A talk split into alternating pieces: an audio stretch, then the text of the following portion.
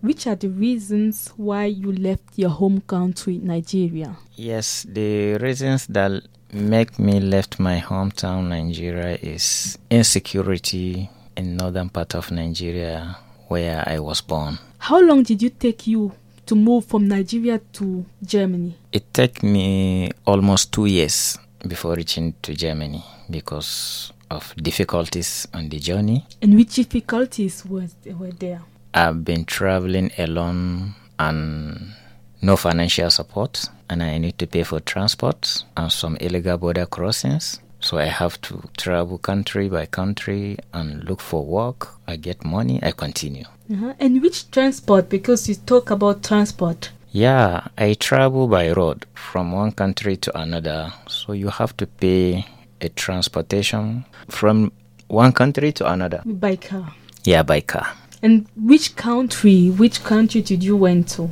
Yeah, from Nigeria, I traveled to Ghana first. I left my northern Nigeria to Benin, which is Cotonou. I crossed Togo. I come to Ghana because Ghana is an English speaking country. I think I will be safe there.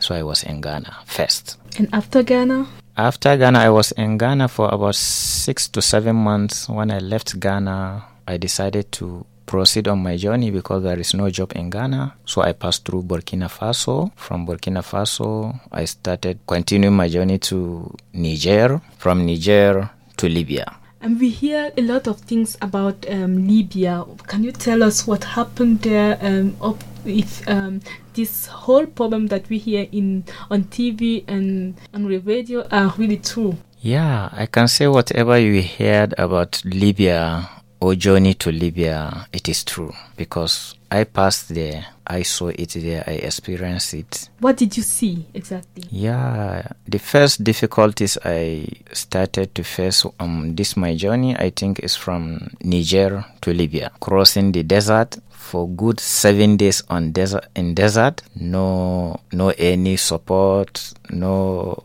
rescue team, you're on your own. And the small water and food we are carrying, everything finished. The car got spoiled. We stop and repair and continue gradually, gradually for good seven days before we reach Libya. And what about your family? Did you come here with your family? What happened to them?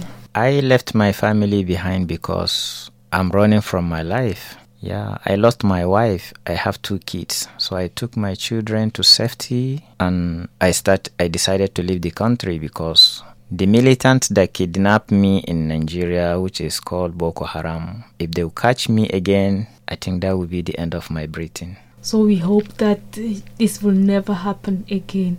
So, and how is your life now? Yeah, for now I can say I'm safe. The only thing troubling my heart every day is my children that I left behind. I'm always thinking about them. Mm, so we hope that your children are safe there and that we will meet you will see them soon enough. Yeah, definitely. I will be very happy to see them soon. Thank you. You're welcome.